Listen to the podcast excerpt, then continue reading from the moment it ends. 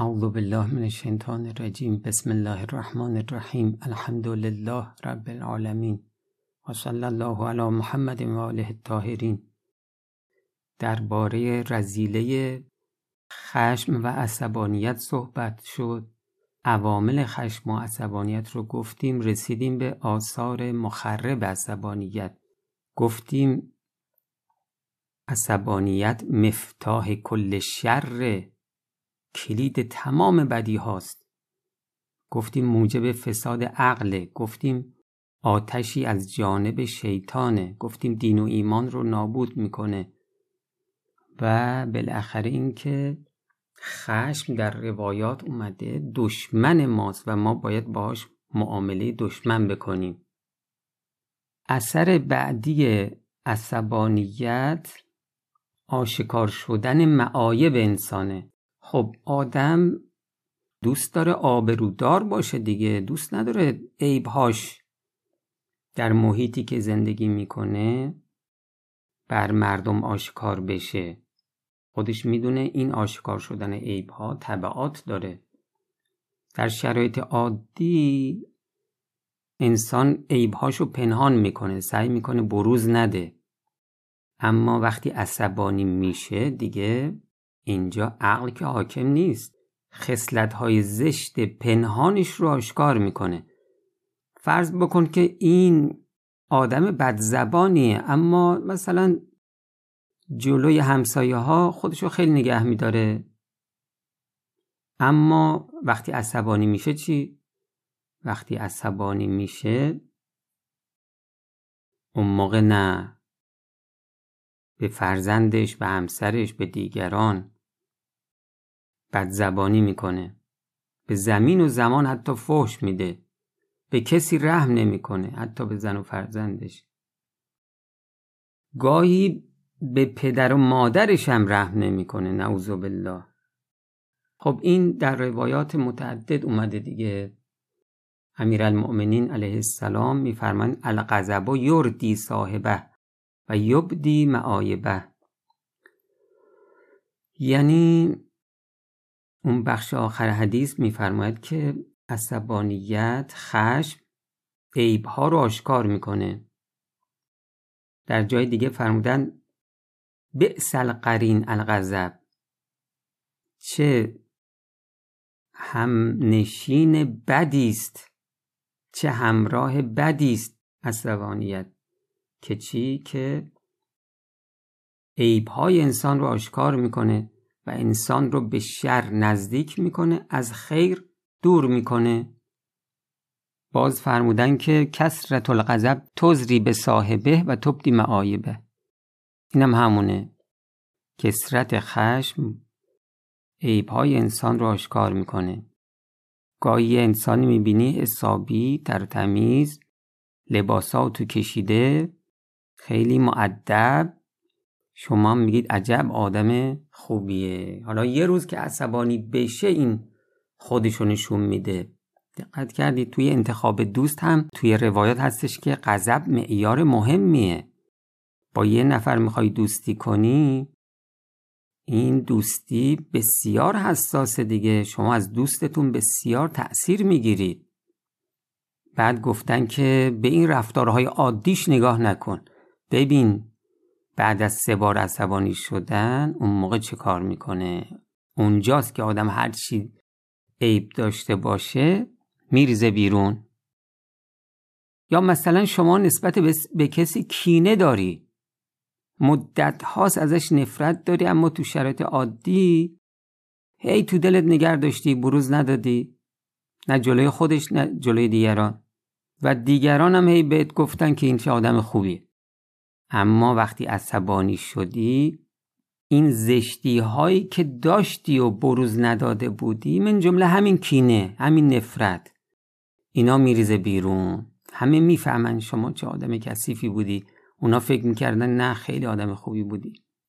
امیرالمؤمنین علیه السلام فرمودن الغضب یسیر و کوامن الحقد.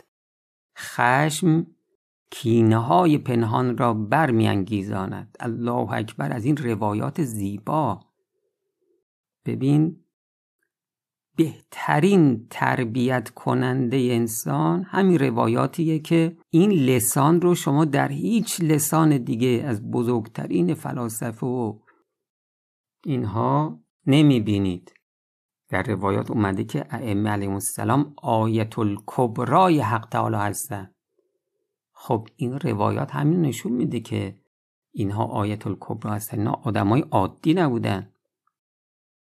یا مثلا بیماری مهلک کبر تکبر درسشو دادیم سابقا. یه موقعی هستش که نه این در یه حدی نیست که انسان بروز بده.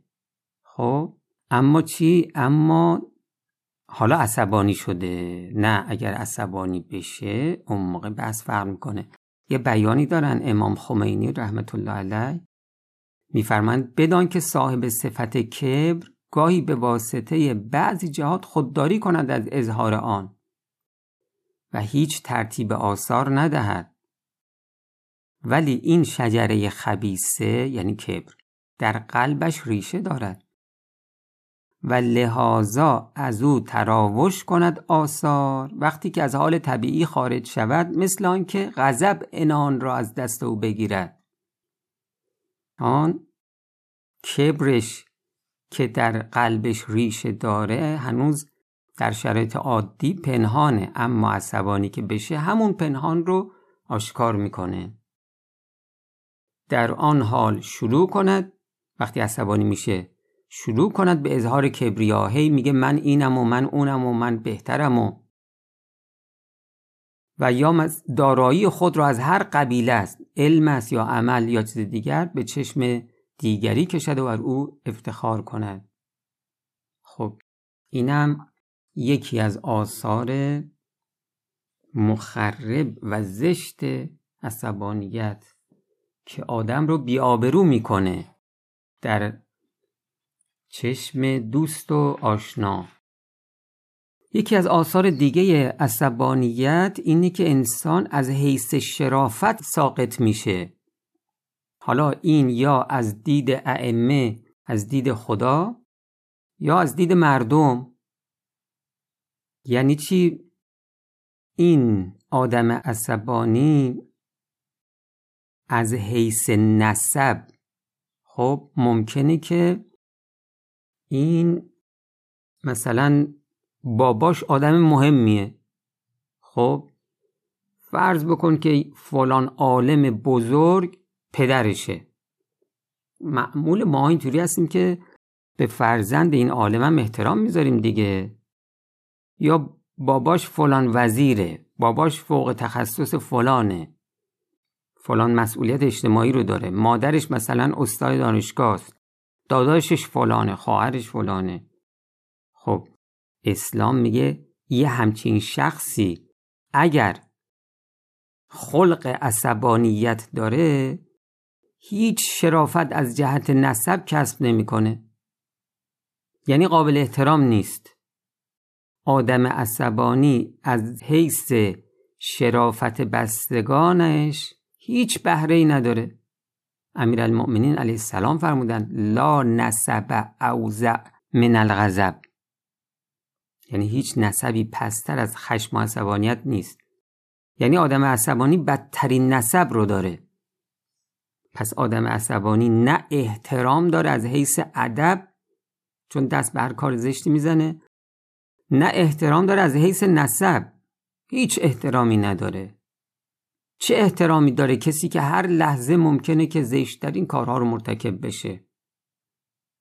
کسی که پشت کرده به قرآن کسی که پشت کرده به اهل بیت کسی که پشت کرده به خدا. روز قیامت هم قراره که شفاعت نشه. این همچین شخصی چه احترامی داره؟ خب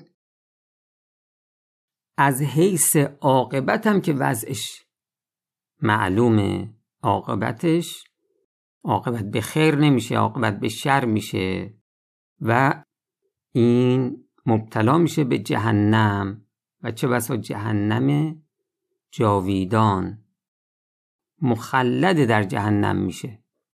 اینم عاقبتش.